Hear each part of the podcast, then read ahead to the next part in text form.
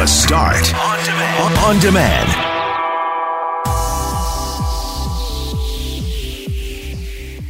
Have you ever thought maybe you have a drinking problem? As we continue our series on alcohol, Uncorked, the dark side of drinking.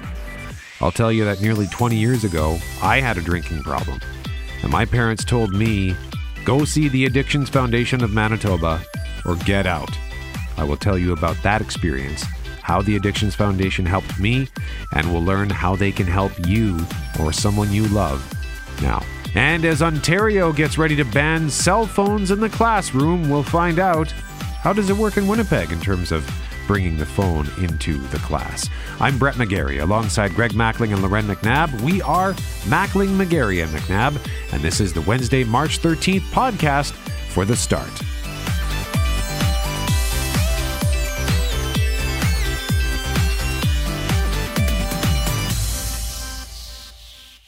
Mackling, McGarry, and McNabb.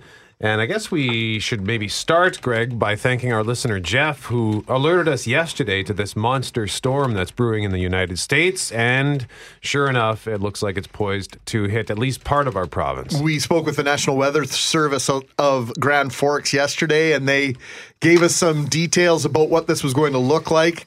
And when you use the term hurricane like features yeah. in a winter storm warning, you know it's serious stuff and it looks as though Winnipeg may escape the worst of it, mm-hmm. but the Red River Valley south of the Canada US border is not going to avoid the worst of this. Yeah, there's a blizzard warning in effect for Grand Forks County, and it's in effect from, uh, it says 1 a.m. Thursday to 1 a.m. Friday. Significant blizzard conditions expected. Total snow accumulations of one to eight inches. Oof. Ice accumulations of a light glaze expected.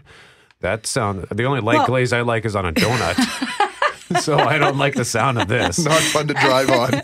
I was just thinking that it's that time of year too. I drove in with some really bad fog this morning, but I couldn't even see the lights of the city as I was coming up 75. I didn't even know I was in St. Norbert until I was in St. Norbert. And wow. so it's that time of year where when the snow falls and it's like close to that freeze zone that it's almost more, more worrisome to drive. And then you throw in the wind and the impact it can have on just the slipperiness, slipperiness of a road. Yeah, and there's going to be 55 mile per hour winds in this. That's 88 kilometers. Oh boy, an hour.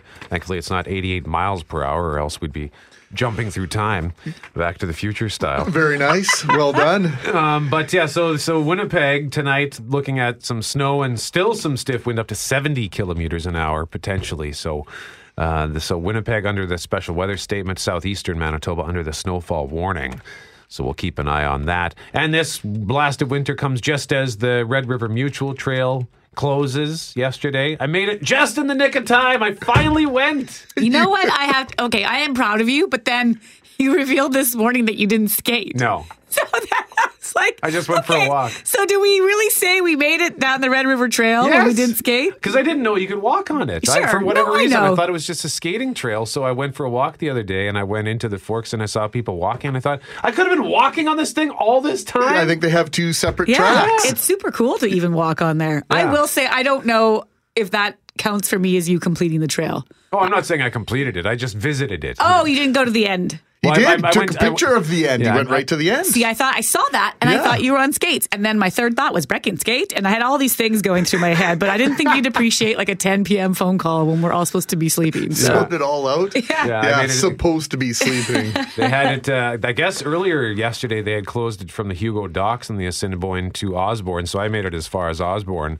and then turned back. But there were patches on there where I thought this is closing today. There's no way this is, stays open beyond today. So I'm glad a, I at least checked it out. I've never been on the trail. It was a neat way to see Winnipeg from a perspective I've never seen. Yeah, I agree with you wholeheartedly. In the summertime, when you get out on a boat and you're down on either one of the rivers, it is a completely different perspective of the city. One that uh, hopefully everyone gets an opportunity to get once in a while. Uh, it just gives you just that sense that that uh, Winnipeg is a little bit more beautiful than than sometimes we give it credit for, at least in my mind. Open for 74 days. That's a That's, record. that too. is pretty good. It's incredible how quickly, though, it starts to deteriorate. Just needs that sun beating down on it, Yeah. uh, like it was yesterday for a little while. But even my driveway, where I don't have it completely cleared, started to get slushy yesterday. I like that. It's a great sign that spring is on the way. But Yeah, I kept thinking of the Wicked Witch uh, in the Oz, like it's melting. That's what I kept thinking yesterday. I was so excited to see it, and then my kids are like, "Where's this all going to go?"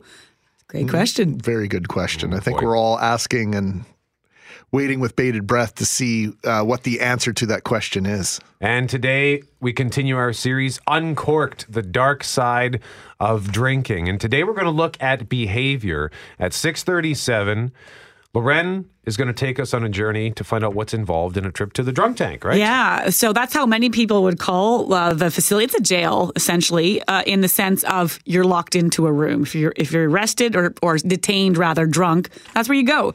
And we all refer to it as the drunk tank. It's of course known as Main Street Project, and it was a really fascinating experience to just step inside one of those units or cells and talk to the staff in terms of what they see there, and kind of put a real face to. I think what we assume is the clientele that goes there or the stereotype typical clientele and having them explain just all the different kinds of walks of lives that end up uh, at Main Street Project is pretty incredible. So that's right after 6:30. And then at 737, I want to tell you about how almost 20 years ago, I needed uh, to seek out the help. Well, I wasn't, I didn't, I didn't choose to go. My parents said, you're going to the Addictions Foundation or you're out. How old were you? I was 22, I think. Yeah. Uh, so I had to go to the Addictions Foundation to to get a hold of my drinking. So I want to share that story with you in case you are wondering about your drinking, or maybe you have someone in your life, a family member, a friend who has some problematic drinking behaviors, and you want to help them get control of it before it's too late. I give your parents credit for opening that door for you and maybe pushing you through it. Sometimes that is completely necessary. Uh, much better parenting than I would say some of the wealthiest Americans that Oh, we boy. learned about yesterday, who were writing checks anywhere from ten and fifteen thousand dollars up to millions of dollars to make sure their kids got into prestigious colleges, whether they wanted to go there or not, including two Hollywood names that people are familiar with. Felicity Huffman, one of them, and uh, Lori oh, other- Loughlin. Thank you. Yes, Yeah. from Full House Hmm. fame. Aunt Rebecca or Aunt Becky, as she was affectionately referred to. How about you just pay for tutors? How, yeah, how about you just pay for tutors? We keep saying this, but what happens if you weren't able to get into that school? I understand a lot of those elite universities like Yale and Harvard's of the world, they're about marks, but they're also also about so many other things. But if you weren't smart enough to get into that school, but you're paid to get in, then are you sitting in those like say stats classes like I did in university going, Whew, I am ill prepared for the math that's, that's happening here right now. You know, like and your parents just paid X hundreds of thousands of dollars to get you there. Like you're not supposed to be there. I suppose that's the should be the next part of this investigation is to see how many of these children of privilege ended up graduating, ended up getting any sort of uh, marks that that are postable or even. Uh, Anything they'd be proud of, so I, I'd be anxious to know what the uh, what the outcome was on that front. But we'll we'll dig into that a, a tiny bit deeper and and talk about it as we make our way through the morning. You mentioned stats. You took a statistics class, Lauren? Yeah, I, I think I feel I think I had to. It was a journalism degree, Oh, okay. but I think it was one of those mandatory courses, and it was like I, I do recall very clearly sitting in there. As an aside, the professor had a drinking problem, but oh, I, I, I took st- the but the, statistics the course. course was just couldn't had do a- it. I had uh, like 92% going into the exam, and I figured I realized, or I, I calculated I needed 19% on the final to pass the course, and I got 22%. Get out. I just bombed the exam. And then when I got up to leave, there were these dividers set up on the table, and I knocked one of them over. So I thought, well, that's fitting because I just destroyed myself in this exam. And I made this huge, loud thud as I exited the room.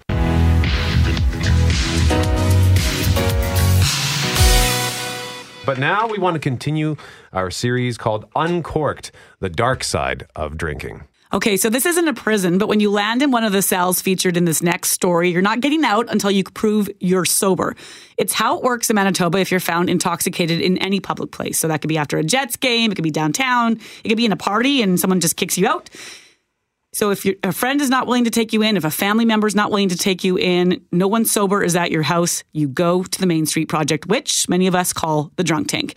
And before you say it, I know what many of you out there might be thinking. I wouldn't land there. Well, yes, this place can run the gamut of all sorts of people. Back in February, I took a trip to Main Street Project and found a really interesting, potentially disturbing scene. So busy, they take on an average 30 intoxicated people every single day. They often arrive with a slow gait, struggling to speak just a few words. Men and women who've had too much to drink but can't safely be left alone. So they're escorted to the Main Street Project by police or cadets and then placed in a cell. So the rooms are uh, uh, fairly small. Uh, they're maybe uh, 10 feet by 8 feet inside. There is a grate in the floor for the washroom. the flush is on the outside, but it is a cinder block wall and it is a concrete floor. Every client that goes in gets a bottle of water and a mat, um, but it is bare bones. As I step inside Unit 19 and touch the well worn, slightly stained walls, I immediately want out. I'm not alone. At 3 p.m., two of the cells are already in use. Inside one, a man is sleeping. Down the hall, I hear another asking someone, anyone, to just open the door. IPDA can be very loud if it's full. People are swearing and banging and they're angry and they might be crying. They might be feeling like they want to die. Tal East is the director of detoxification at Main Street Project, an unassuming building on Martha Street you might know as the drunk tank, although that's not what staff call it. We call it either protective care or the intoxicated person's detention area. They don't want to label the 11,000 people coming through its doors each year. They would be in jail or maybe worse if, uh, if we didn't have IPDA in Manitoba. This isn't a jail, but the doors do lock from the outside until the person inside has sobered up. A process that begins with a check in the person's name, what they came in with, what they consumed. On the day of our visit, a note beside one of the 20 units reads in the margin, mouthwash, and the man who drank it is now sleeping although he won't be resting long. Each unit has a security camera and a window. It's used every 15 minutes for a spot check, and then on the hour. Uh, what day is it today? A check in from one of the dozen staff members, and if necessary, a paramedic. What were you drinking earlier? People do pee in their pants. People do lose other bodily functions. Um, our staff are very good at helping them clean up and get redressed. We'll give them new clothing when they leave here so they're not ashamed because there is that stigma. One reason why there's a mop in the corner, a smell of disinfectant in the air. Every unit is clean and each person cared for. But in imagining those other smells and sounds, I can't help but think it would only take one trip to this detention area to never want to return again. For most who wind up here, that's true. 74% of the people who came to Main Street last year had just one stay, 14% two stays but there were a handful of intoxicated who returned over and over again. I think the issue is that society, it's legal and people drink it socially. And so we don't talk about it the same way as we do about illegal substances such as meth. Leaving some to assume Main Street Project isn't for them, that they would never end up here. It is the Jets fan that has just left the Jets game, or or somebody who has just left a concert, or somebody at the Forks. Um, there is a wide variety and all walks of life. Ryan Sneath has seen it all before. A decade ago, he volunteered to be the first city paramedic stationed inside the drunk tank in hopes of keeping clients out of hospital. Back then, an ambulance was being called to Main Street Project a shocking 569 times per year. But then the city agreed to have paramedics on duty 24 hours a day, and they cut those calls in half. So every dollar we spend here, we save $4 in healthcare.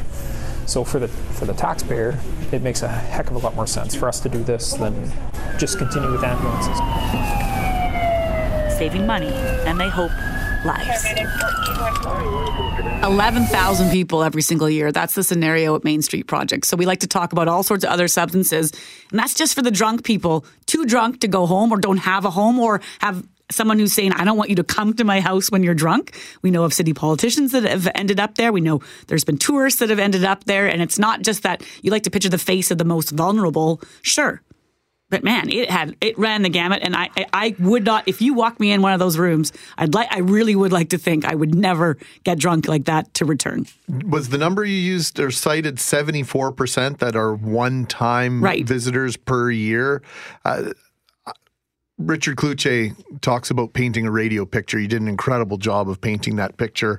I feel like I've been there myself. And let me tell you, uh, based on just hearing the sounds and the story that you were sharing, I never ever want to see the inside of that of that facility. I just can't imagine being there ever, let alone being there more than once. It uh, a startling sight, and I guess I've had the added benefit uh, that we're running a, a story on Global News this morning that that have pictures that that go along with this story.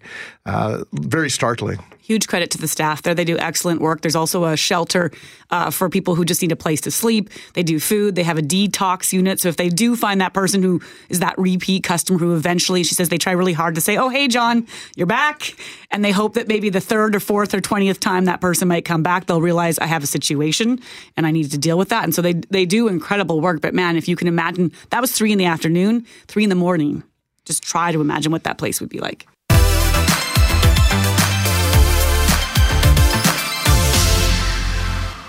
Mackling, McGarry, McNabb, Jeff Braun is here, Kelly Moore is here, Jeff Forte, and yesterday we learned that Ontario is planning to ban cell phones from classrooms next year. We've also learned that BC is not going to follow them, and Winnipeg has its own set of rules. So why don't we start there?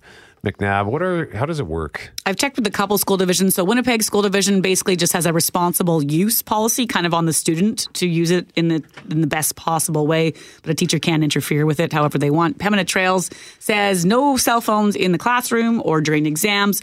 But again, they would make exceptions if it was going to be used for an educational purpose. Uh, and they also have a rule about pictures, so you're not allowed to take to use the f- the camera function in the designated areas. Oh, I'm without, sure that's being followed. Oh yeah, okay. Someone's strictly and just camera police are out walking around with a big like uh, school patrol vest on, saying "Don't touch the camera." So it kind of depends from division to division. But the, what they're talking about in Ontario is just a directive saying no cell phones at all, which I'm sure is going to get a lot of people fired up. Have they have they mentioned what the penalty is going to be if you get caught with a cell phone after the ban is in place? No, basically the line from the education minister was just that it's time for kids to be learning and not be distracted by mm-hmm. these phones. And by banning cell phone use, we are helping students to focus on the foundational skills they need, like reading, writing, and math. So the so the students cannot bring the cell phones in the classroom at all. It hasn't. They haven't detailed exactly how it's going to work, but the idea would be that they are not going to be allowed in the class. So correct. It would be like put it in your locker or I'd like to know how are they going to enforce this? Well, and that's one of the things that says how to enforce the ban would be up to individual boards and schools. So they're just saying, this is the rules, but you guys deal with it. I guess. I imagine it's just if the teacher sees a kid on the phone, she just takes the phone away. yeah. But imagine imagine putting that responsibility on the teacher now to grab that Is that- phone. it's personal property. Don't they and do that now? That's they Yeah, that I was must be in high what school. happens now. So e- uh, in Ontario, each of the school divisions also have their own set of rules, and some, like I think the Toronto School Board, when I was living there, had banned them, and then took that ban away because the teachers were finding it kind of hard to enforce and controversial, and parents were getting all upset. And then you have that whole other line of thing of parents saying, "Well, what if I need to get a hold of my kid and I can't get a hold of them, or if there's a school Call the school. School phone the shooting school. and they can't text me from Yeah, the school the, the- shooting?" the or- parents, they're, the parents are as bad in these scenarios as the kids are. When the educators realize that something's a problem, the, the parents step in. I, I don't know. When I was in high school, some of my classmates had pagers. I'll, I'll- I'll say, Was that, was that different different scenario? I'll say this before Braun does. This was a huge issue when I was going to school.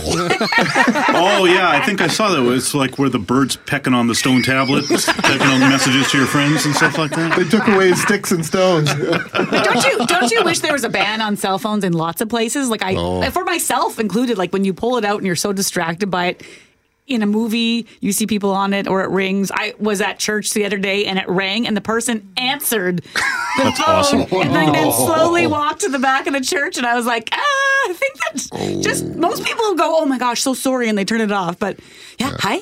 Oh no, can can I call you back? Like, I'm in church right now. Just a sec. I just have to go a little. Oh, everybody's looking at me now. But It's Interesting. no big deal. Keep talking. They did what? Oh my goodness. I got a church sidebar story. When I was a kid, our little church in Altona, there's a volunteer fire department there, and for just by chance, I guess, or they're all buddies or whatever, like eight guys in our church were on that volunteer fire department, and every now and then they'd be we'd be in church, Sure. and all their beepers would go off at once, and these guys would jump up and run out. And the preacher would sort of stop what we're doing. It's like, let's just say a prayer for whatever's on fire in town right now. Yeah. kind of. It was really weird. I was like, that was crazy. that that I get that I will allow for, but I think like not just in the classroom. I worry about I don't know what I'm going to think when my kids get to that age. They don't have their own personal device, and I get that they have to learn how to use this technology because that's not just because we didn't have it doesn't mean they're not going to be using it every single day of their life. They just have to be able to learn how to do it respectfully. There were lots of things that teachers confiscated back in the day. Do you remember what, what, what were the name of those notes? That little contraptions Little where you flipper would do the yeah. Yeah. then you do the the one two three four five pop up thing, and then oh he does love me, or oh oh I'm going to marry her, and the whole like a teacher would confiscate notes like. Like we've been we've been doing everything we can to communicate with one another subversively in school since the beginning of time. This is just one more thing, one more distraction. It's a good thing because it forced the kids to get more creative, which is always a good thing. I think that's good too. I also think too there's an argument to be made about sort of the analytical side of our brains that might not be working because kids so often will just say I'll google it. Mm-hmm. Right? So if your phone is at your side and the teacher's asking you to you know like a big question about life or social studies or who do you think re- changed the world in the whatever century and you're like I'll just google who changed Yeah. the world in Yeah. the 17th century. Like that But when I was a kid, I used to say, "Well, I'll have to go look that up in the encyclopedia." My dad would be like, "When I was a kid, there was no encyclopedia. we had to call Philadelphia and ask when they were founded." and his grandpa, his dad said, "We didn't have phones. We had to take a horse to Philadelphia and get the answer." I so just it's always the same. Story changes, but it's always the same. it's just a different type of technology and how far you have to go for it. I caught one of the kids the other day in the kitchen going, "Hey Google, what's seven times eight? I'm like, oh, "No, no, no, Alexa, do not in my that house. question." That is not happening. The Google Mini is now in a drawer somewhere. So That- I- that's not being used that way." I'd love to hear from teachers. We're going to talk to the school board at eight o'clock, but I'd like to hear from the teachers. Like, is it really a big issue in classrooms, or are kids doing the, their best to sort of keep the phones in their pockets or wherever they've got them, you know, while they're studying? Yeah, I think that I like the idea of using the tool, the, the phones, as an educational tool if there is a, a a way to incorporate it into the classroom. But I do agree, Lauren, that uh, since I have this phone in my pocket, I don't even try to do anything in my brain anymore. I just go to my phone and Google it, or I pull out the calculator. Even with basic math, sometimes, Greg, I, it's to the point where I doubt my own math skills because I'm so reliant on the technology that I that a simple calculation seven times eight I could figure out, but there there is that small part of me that goes, do I have this right? Well, double check. Well, what's but what's the sense in being wrong when you have a tool that can make sure that you're always right? Yeah. And I think as the older generation, we have to get over the fact that our kids have these tools that they don't have to memorize necessarily all these facts. There's some that they Yeah. should to make their lives easier, but this has been going on for a long time. Distraction. Tom just texted in saying, "I can't count how many times my teacher took my hockey cards away during class. I was there, man. Uh, my hockey news, trying to memorize the standings and all the statistics. Mackling, give it up. By the way, those paper notes you were talking about. Yeah, what are they a called? Fortune teller or a Yes, chatterbox? Yes, the fortune Chatterbox, teller is yes. what I remember it being called. I think. Do we normalize alcohol consumption too much through comedy? And it was, a close result. 55% said no, lighten up. Funny is funny. 45% say yes, and it's a problem. And if you want to read more on Lauren's piece on wine moms and mommy juice, go to cjob.com. But today we're talking about behavior. Earlier we visited Main Street Project, as we know it, the drunk tank. And right now I want to tell you about my story with the Addictions Foundation of Manitoba. Uh, I'm not an alcoholic, but I likely would be one had I not sought the help of the Addictions Foundation of Manitoba nearly 20 years ago. That's why we want to talk right now about as we continue our series on alcohol. I haven't made it a secret over the years. I like a good drink. We do lots of stuff in this show that revolves around booze, whether it's festivals like the Wine Festival, which is coming up in a few weeks, by the way, or, or the beer festivals that happen in our city involving our local craft breweries or other local producers like Capital K. Hey, I like to drink. I'm not hiding that. I said the same thing yesterday, Brett. Yeah. Yeah, so I mean, I can do so safely and responsibly thanks to the AFM. And uh, the reason I'm telling you this and opening myself up to this is because maybe you have been quietly wondering to yourself, do I have a drinking problem? Or maybe someone close to you, a friend, a family member, has been drinking too much and you're worried about them. We got text messages yesterday from listeners saying, I, I couldn't bear to watch my friends kill themselves anymore with all of their drinking. Now, for me, oh, like I said, almost 20 years ago, my early 20s, I wasn't drinking every day. But when I would drink on the weekend, I was just out of control. I didn't just want to have fun. I wanted to get as drunk as I could. I would binge drink as fast as I could. I would throw up. My friends, it got to a point where my friends would actually place bets as to what time of the night I would puke because it was just a given. I would, I would, I was like a puke and rally guy. I know that's gross, but that's I'm trying to give you my experience here. Sometimes I would black out or I'd be belligerent. I was basically a mess and it was getting progressively worse. My relationships with my family were at risk. My relationships with my friends were at risk. Finally, my parents had enough. They called the Addictions Foundation to see what services they offered, and they ordered me to go see them. I was given a choice by my parents go to the AFM or get out. So I went to see the AFM and I took a test. It was to determine if I was an alcoholic. I don't remember the specifics about the test. I think it took an hour, but I remember it asking some tough questions and it was hard because I had to be honest. So, right there, taking that test, I had to face some really hard truths about my life, the choices I was making, and the direction I was going. When the results came back, they determined I was not an alcoholic, but I did have a drinking problem. Thankfully, they had a potential solution. It was a class on responsible drinking. I think it was like six weeks. We'd meet once a week. We'd talk about strategies to help us be responsible, essentially, not be idiots when we drink.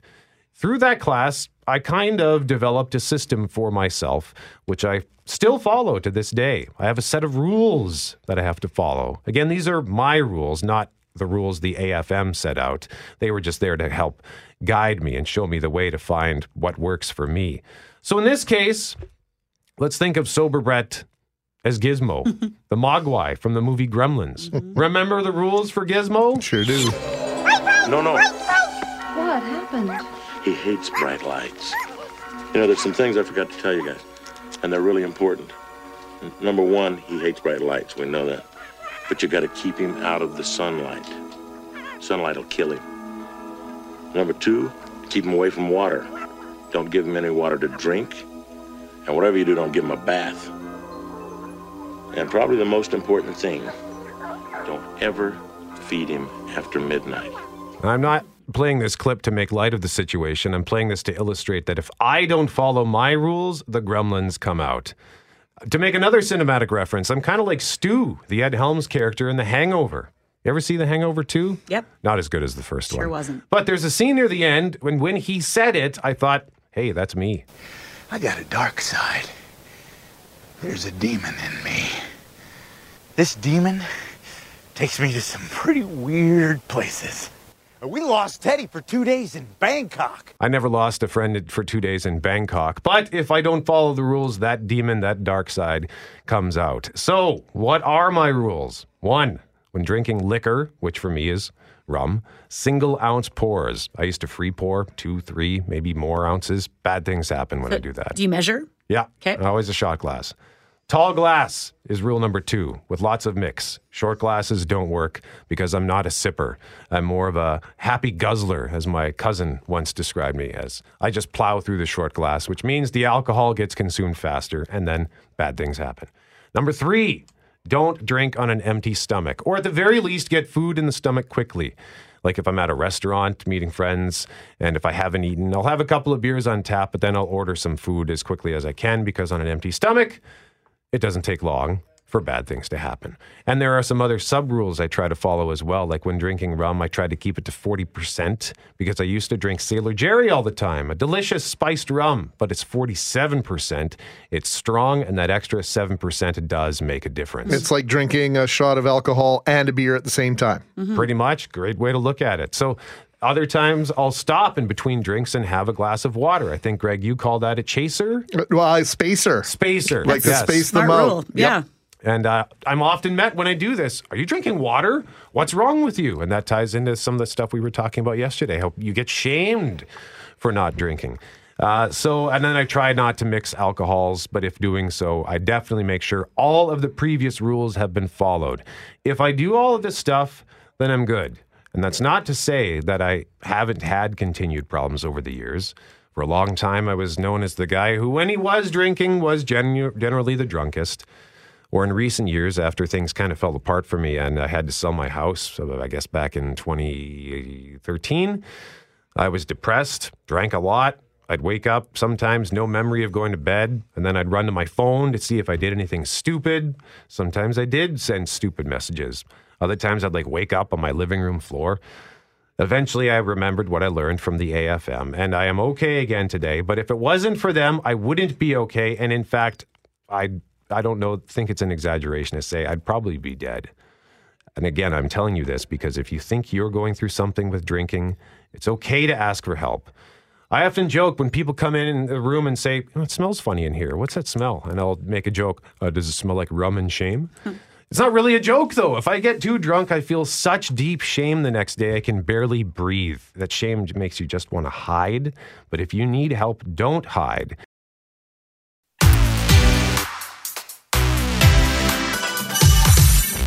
Mackling, McGarry, McNabb, thank you very much for joining us on the start on 680 CJOB. And indeed, our series on drinking continues. And just moments ago, I told you how many years ago, nearly 20 years ago, the Addictions Foundation of Manitoba helped me get a hold of my drinking before it completely ruined my life. And I continue to use what they taught me to this day to keep, as we put in the last segment, to keep the demons at bay. And in case you or someone in your life maybe has a drinking problem, perhaps the Addictions Foundation can help you too. Richard Hines is a counselor with the AFM. He joins us now in studio. Richard, good morning. Good morning. So close to 20 years ago, I took a test with you guys to determine if I was an alcoholic. Is that something that you, you still have, a test? Uh, We don't have a test. Uh, what we do with people is we invite them to come into our services so we can have a conversation with them about where they're at in their life and how drinking or other drugs may fit into their life. How, how does that conversation sometimes start? Does it begin with, I think I have a problem, or I think I'm an alcoholic, or I don't think I'm an alcoholic, but I'm just checking? You know, like people are ashamed to admit half the time. I think it. I think there's the range of responses that people have. Yeah, people sometimes have a very clear idea that there's an issue because it's something they've been thinking of for thinking about for a long time. And other people really are coming in pretty curious because some things have been happening, some consequences have been happening in their life. I know you mentioned kind of broken relationships. That's a really common one, or uh, just difficulty looking at what they want in their life and how they seem to not be getting closer to that and noticing that again these consequences are getting in the way of- Richard- of, those goals. Yeah. How how often are people showing up at your door with a f- ride from a friend or a loved one, or on their own because they've taken the bus or driven them themselves there themselves? Yeah, again, it happens kind of across the spectrum. You do get a lot of people who are brought in by family members. Sometimes it's an aunt, sometimes it's a grandmother, sometimes uh, it's a friend who have expressed concern to them and are encouraging them to have that conversation with someone who's outside of the family unit, who's not a friend, where they can speak more openly about some of the things that are happening. Those, those are definitely things uh, that we encourage people to do is to, is to have someone come with them. What is it about that experience of speaking to someone that you don't have a personal connection with? I, I always find it fascinating that we seem to be able to be more open with someone that we don't know once we once we get through the formalities of establishing why we're having this discussion. It feels easier. Why is that, Richard? I, I think partly uh, it's it's the stigma definitely attached to seeking help, and because sometimes people just assume that we should know how to do things, or we assume we should know how to do things, And that's not always the case. We we we maybe this is the first time this is happening to us. And I think when we seek help from someone else, let's say a professional, um, we we can be more open because that person, let's say a family member, they're more invested in our lives. They just care about us. They just want us to stop doing the things that are getting in, getting us into trouble. And so most often they'll say, "Why don't you just stop?" That will make things better, and that's not uh, that's not always very helpful. It, it doesn't mean it's not coming from a place of caring, but it's not always helpful to people to just hear you should just stop. So when I was there, I ended up taking a course that you offered on responsible drinking. Do you still have that? Yeah, we have we have it's not necessarily called that, but we have things like that. We have options for people who may be seeking a range of services from, let's say, inquiring, do I have a problem? That that programs uh, is called coming to terms and that's something where you're trying to help people understand how alcohol or drugs fits into their life and and do they need to reassess where it fits or how much uh, it's a part of their life that's a really good good course for those people. We also have just one to one counseling for those people who may need that one to one ability to work through that issue. And we do have, I know you mentioned earlier about um, do we have a test? We, we do have a screening tool on our forms that we use for, for someone to kind of identify their insight into their alcohol or drug use. And that's something we use also, that screening tool. But it's very short, it's four questions. Oh, okay, yeah, mine Yeah. was much longer. Like I felt like I was uh, writing an exam. Yeah. Uh, so I was stressed out because I wanted to. I, I always want to do well on a test, but because of the, the given the content, it was very personal, right? I had to admit some awful things about myself. Oh, I think people have a hard time. And we talked about going to the doctor yesterday, and the doctor says, "How much do you drink a week?" And I, I lie every time. Hon- Honestly, I do, and I and that says something. I think about Mm-hmm. The idea that you don't want to admit, even even if it's not a problem, you don't even want to look like there were the hints of anything, right? Yeah. How much of it is behavior at the end of the day that drives that person into your door, saying, "I don't like who I am." It, I, I think it's always it's always the actions and how they come into conflict with their values and what their priorities are, what their goals are in life. It's always that that brings people in. Even and even that just that slight question is this causing a problem? That's the thing that's bringing them in to talk to us, or whether it's a family member or Right. a service provider saying you need to seek help. That's always that that that pulls people in. Or Like I wouldn't have done that if I Yeah. hadn't been drinking, or I wouldn't have hurt that person if I hadn't been Yeah. drinking. But it's a repeat thing, and so now I have a like a behavioral problem when I'm drunk. Yeah, and sometimes people will come in and they again the part where they're not clear for themselves if this is an issue. That's the part where we come in where because we're in a place where we're um, approaching them because we're not their family member, we can have a conversation. Say, hey, what's been happening? They tell us. We notice as they're telling us, hey, each time uh, you drank, this happened. Did you notice that?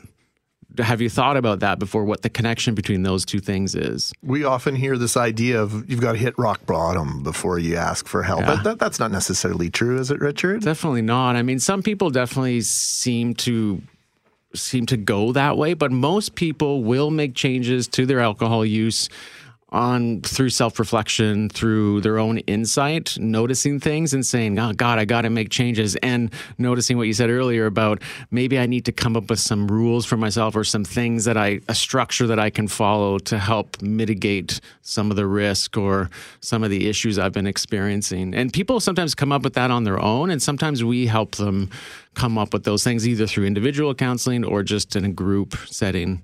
Richard Hines, if some we we got to go here, but if somebody does want to reach out to the Addictions Foundation, how do they do that? Well, they can come down to AFM uh, at one of our sites. So we have a youth site that's open till June, and we have a men's and women's site on, on Magnus and on Portage Avenue. And of course, all those uh, addresses are available on our website. There's also a provincial addictions helpline that people can call um, that I don't have the number for right this moment. That's okay. Is it on your website? it is, yes. afm.mb.ca and the addictions helpline is 1 855 662 6605. Richard Hines, counselor with the AFM, thank you for joining us today. We appreciate the visit. Thanks a lot. Appreciate it.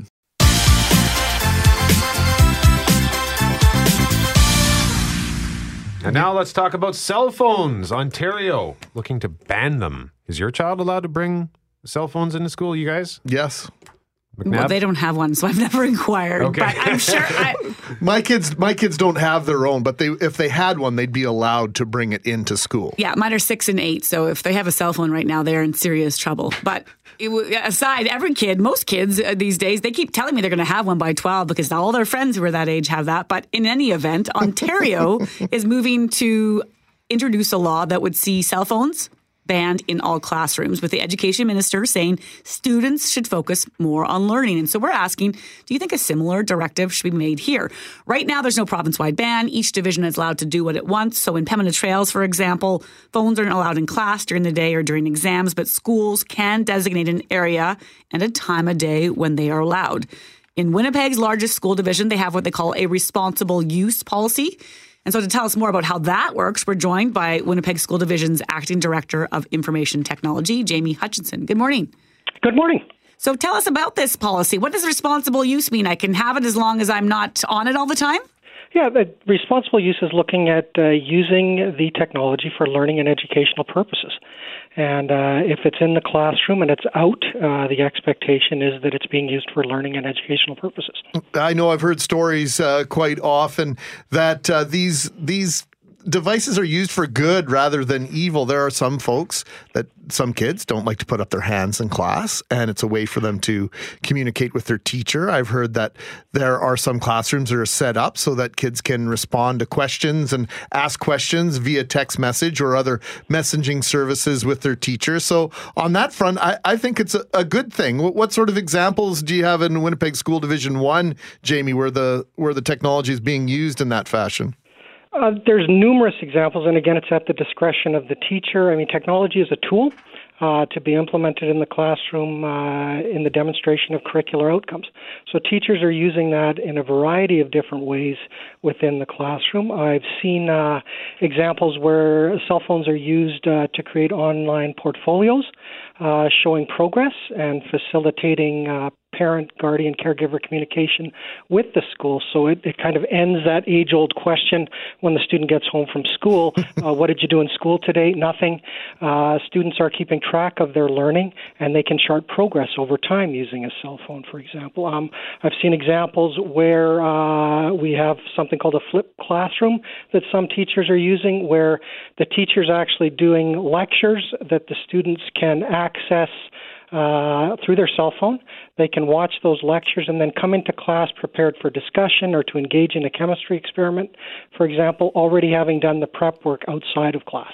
You mentioned it's for good, Jamie, but I, I have to kind of question that only because I, as adults, I've been sitting, I've sit, sat in meeting, meetings and watched all sorts of 40 and 50 year olds not pay any attention to the CEO who might be in town because they're on their phones. And so I do wonder how often teachers are finding teenagers are on their social media sites or Snapchatting or whatever the heck is the latest thing rather than using it for good.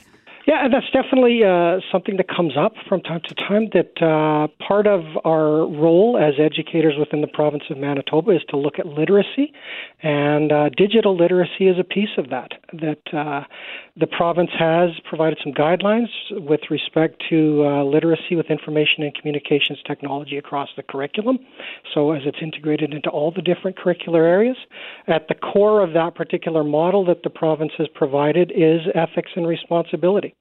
And so, uh, when there are those instances that invariably come up within the context of the school system, uh, where a cell phone is being used in class for not for learning and educational purposes, that would warrant a discussion between the teacher and that student. Uh, following that, there there may be a, a, wider discussion involving parents or caregivers, and uh, we kind of address those issues as they come up as a learning process. I suspect that would be the case whether there's a ban or a responsibility use or responsible use policy in place. It's going to fall on the teacher and that interaction and that relationship between the individual students and the principal and the teacher and, and all the decision makers. Will it not? Yeah, that invariably that what we do is educate, and part of I mean it's the proliferation of uh, information and communications technology in today's society can't be ignored. That uh, kids need to know how to use that ethically and responsibly, and the school has kind of taken on that role to educate. Jamie Hutchinson is Acting Director of Information Technology with Winnipeg School Division, joining us live on 680 CJOB. Thank you very much, Jamie. You're very welcome.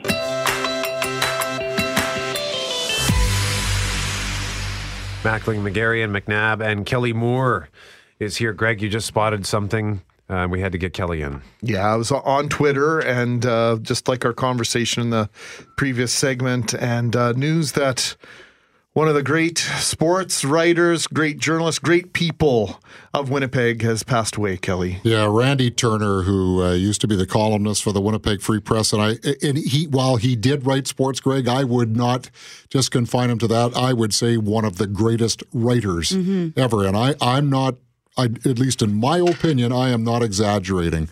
Uh, Randy could put pen to paper and tell a story like no one else. Uh, his columns were appointment reading in the Winnipeg Free Press, especially when he was covering sports. And uh, I just feel so lucky and fortunate to have traveled on a few Manitoba Moose road trips with Randy. And uh, he was as good a human being as you could possibly want to meet. He was incredibly humble, as m- many of the great ones are. And I have to tell a, a, a humorous story here because I don't want it to just be doom and gloom. It's it's been too tough this year losing Pick and now and now Randy Turner. But we were on a road trip. And Randy Carlyle, the old curmudgeon that he was, uh, Randy was not a fa- Randy Turner was not a fashionista, as anybody who knew him knew that. So Randy shows up for a game, dressed like Randy Turner usually would be, and Carlyle lets him have it. Randy Turner, to his credit, I mean, this is a fabulous writer, uh, well known.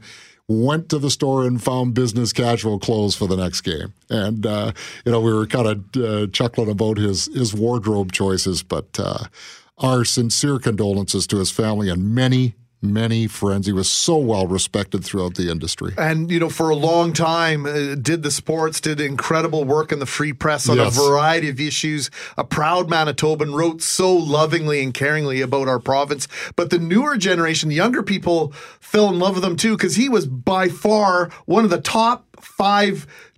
Twitter followers Oh. in Absolutely. Canada. Yeah. He was absolutely brilliant on Twitter. And so there's not just the newspaper reading. Right. People will know about about. Randy Yeah. Turner. He was brilliant on Twitter, and there'll be a lot of people that know who we're uh, thinking of and, and mourning today. You mentioned uh, just his humbleness. I, my very first job was at the Free Press, and I think at the time he was the music reporter, and so this was in 1999. And he would he that sense of humor was pretty obvious. I mean, it wasn't just you know sometimes people are funny on paper, but it, yeah, that was just his thing. And I I wanted to say the kindness that was demonstrated to a young person at 21 years old, right, who doesn't know a thing.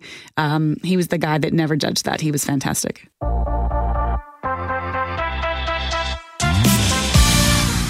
Thank you very much, Jeff Braun, Mackling, McGarry, and McNabb. In a moment, we want to tell you about this storm in the United States that's now being described as a cyclone bomb. Details on that in a moment. But before we do that, today is day two of our series on alcohol. Uncorked the dark side of drinking. Lauren McNabb, you took us to the drunk tank this morning. Yeah, so that's what many people would call it in Manitoba, and it's the place you go if cadets or police or say a bar says you're unruly and they kick you out, and then the police get called and you don't have anywhere to go, or if your parents not home or your roommate's not home, there's no one sober to take care of you, you will end up here. It's known as the Main Street Project, and they don't call it the drunk tank. They call it the intoxicated persons detention area. But it's basically a way of saying it's a housing area for people who are drunk, and they stay there until they're sober. And they're they're in rooms in cells that are, are monitored by cameras. Can get really rowdy uh, in the middle of the night. Obviously, as you can imagine, one drunk person, let alone twenty or twenty-one, uh, and it's a pretty bare bones situation. I commented when I was there that I would never want to go, but if I ended up there, you'd like to think you'd never return. Here's just a little bit of what we'll play again at 10:30 with Geoff Currier on what's it like inside the drunk tank. So the rooms are uh, uh, fairly small. Uh, they're maybe uh, 10 feet by 8 feet inside. Uh, there is a grate in the floor for the washroom. The flush is on the outside, but it is a cinder block wall and it is a concrete floor. Every client that goes in gets a bottle of water and a mat, um, but it is bare bones. IPDA can be very loud if it's full. People are swearing and banging and they're angry and they might be crying. They might be feeling like they want to die. They would be in jail or maybe worse if, uh, if we didn't have IPDA in Manitoba. So they get 11,000 people every single year. The math is about 30 folks a day. Um, a large chunk of them don't come back. They have that one time visit and maybe just realize, okay, I need some help. But we know that there have been city politicians there, tourists, like all sorts of different visitors along the way have ended up at the Main Street Project overnighting and kind of locked in a room until they sober up. Um, we'll have more with Geoff Currier at 1030. We have so many conversations about drinking and driving with kids to the point where they'll put those mangled vehicles on the front lawn of some high schools in order to get the point across safe grad time. And I can only imagine you've heard about being scared straight. Mm-hmm. You know, we used to have Constable Richard Jones used to come to Isaac Brock School when I was a kid and share pictures of the youth center, the youth center in Portage La Prairie at the time, and to talk about what would happen to you if you committed a crime and you got into the youth justice system. I can only imagine that a tour of the Main Street Project for young people might have them thinking twice about their relationship with alcohol before they even start one. Yeah, the part of the problem I think is that in Winnipeg, and I'll be the first to admit this, you have this sort of misconception or you stereotype. You know, it's it's just off Main Street in Higgins, and so you in your head you're like, well, the clientele's probably That's the neighborhood it serves. the most vulnerable, and it might be a homeless person or other. And they just said it's all walks of life, which is alcohol. Alcohol affects all walks of life, right? Everyone from Tuxedo to East St. Paul to the north to the south. I mean, it's just it's so pervasive, and so their clientele is not just who you think. And so we did that earlier this morning, and you're going to hear more on that coming up at 10:30 on Geoff Currier's show. You can read more about it at cjob.com, and as well at 7:37, I told you about how I was sent to the Addictions Foundation of Manitoba in my early 20s. My parents said, "Go there or get out," because I was. I had a drinking problem. I wasn't in the alcohol. The Addictions Foundation deemed I was not alcoholic because I wasn't drinking every day. But when I did drink, I was out of control, and I had to get a handle of it. And they helped me get a handle on that. And uh, Brenda heard my story earlier, and she says her father. She's texting us at 204-780-6868. My father was an alcoholic many, many years ago. It was hard on me because I was just four at the time, and my mother had to look after six kids because my mother divorced my father because of his drinking. Thank you for sharing your story on CJOB. God bless. So we'll make sure that both of those elements are in the podcast for the start. You can subscribe to that wherever you get podcasts, or you can go to the audio vault at cjob.com. And I don't think we or and we should properly thank you, Brett, for sharing that story because it's because you have the courage to say, "Look, I had an issue, I took care of it, and I'm I'm a responsible drinker now." That so many people have written in this morning to say that they experienced the same thing, and I think the more you just talk about it, all of us, about saying, "Oh, I wonder if I maybe should take care of myself better," the better off we're all going to be. It's hard to say, and and I know you're you're not you're not you were just saying I had an issue and I've dealt with it, but there's lots of us that probably could benefit from maybe looking a little bit inwards and saying, "Huh, maybe I should make that phone call too." Well, and and the thing is, like, uh, while I have dealt with it and I've set myself up uh, a structure to stay on track, I'm not saying that there aren't times where I don't. Well, you're human. Yeah, like that. Just earlier, like I talked about how I I don't free pour and I use tall glasses. Well, I went to a friend's place a few months ago. He didn't have tall glasses and he didn't have a shot glass, so I took a risk and I and I just kind of free poured into this small glass. And by the end of the night, I was a sloppy mess, and I Mhm. was deeply ashamed of myself. So those are the t- kinds of things I try to avoid because when I get like that, I know the monster comes out. There's not a single person who doesn't wake up in the morning after they might have had that experience, though, Brett, and doesn't have. You mentioned this deep shame. Like we need to be a, a bit more honest with the feelings that alcohol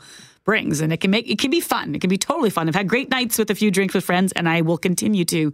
But I've also had those mornings where you wake up and like, you know what, that one extra drink probably was my downfall last night. the best bad decisions and the worst bad decisions that I've ever made in my lifetime have involved alcohol. And so I don't think we're sitting here saying that nobody should ever drink alcohol again. That's not what this series is about. It's about an open and honest discussion about our relationship with alcohol and whether or not you need to have one with yourself. There's lots of people who alcohol is not their friend, but it doesn't mean that they they need to abstain from drinking altogether. They just they may have to. That might be the only thing that they can do, but they can do other things like altering the way they interact with with alcohol and it, it doesn't necessarily have to rule their life. And much more on alcohol related behavior throughout today on 680 CJOB and on Global Winnipeg. Now, we first told you about this storm in the United States yesterday. One of our listeners, Jeff, sent us an email early yesterday morning saying, Look at this storm that is brewing in the United States. It has hurricane qualities. That was not Jeff saying that. That was the me- Yeah. U.S. Meteorological, what is it? The U.S. Meteorological Service? Meteoral, ugh, you know what? Whatever you said. Yes, yes, I that's what it spit out is. either. Meteorological. Just go with the U.S. Weather Service. It's way easier to Listen, say. Listen, they're the guys that are designed to bring us the the science, and sometimes they get that gets turned into like you know crazy headlines. But they're now calling it in the states at least a bomb cyclone. Seventy million people in the path of this uh, hurricane type system, but that's bringing snow and hail and rain. Crazy. So we're going to have to keep an eye on that because we'll be on the tip of that, I believe, in the southeast corner, according to the models. Yeah, that's right. Southeastern Manitoba is under a snowfall warning. Winnipeg and immediate surrounding areas under a special weather statement. So Winnipeg looks like it's going to get grazed by this. At least that's what the, the forecast is calling for. But southeastern Manitoba could see more snow. But of course, our big concern, if we don't get this snow, is we're going to see it in a different form, and it might not be this week. It might not even be this month. It might be next month. Coming in up the, the form river. of floodwaters coming north up the Red River, or would it be down the Red River from the so Anyway, because it's upstream, down. It doesn't coming matter. At the way. point, it's coming this way. And going that way is Global's Mike Koncan, our, our weather specialist. And so we're going to check in with him throughout the day and tomorrow.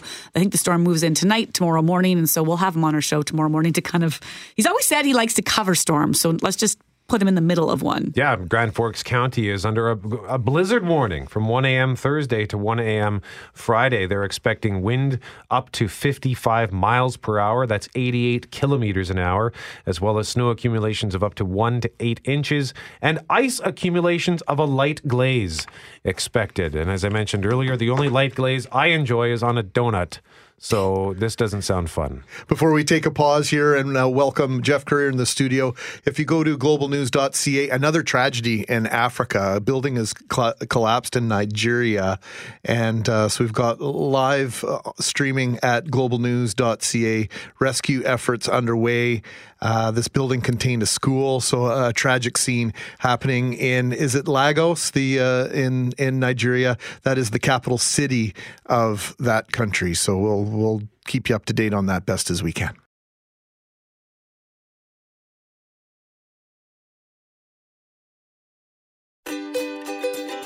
Hey, thanks for listening to the Start Podcast. We are available on Apple Podcast, Google Podcast, wherever you find your favorite podcasts. Subscribe now and never miss an episode. And if you like what you hear, rate the show, tell us what you think. And hey, even tell a friend about the podcast. Be sure to follow us on Twitter and Instagram. Greg is at GMACWPG, that's G M A C K WPG. I am at Brett McGarry, B R E T T M E G A R R Y. And Lauren on Twitter is at McNab on Global and on Instagram at McNab on CJOB. Talk soon.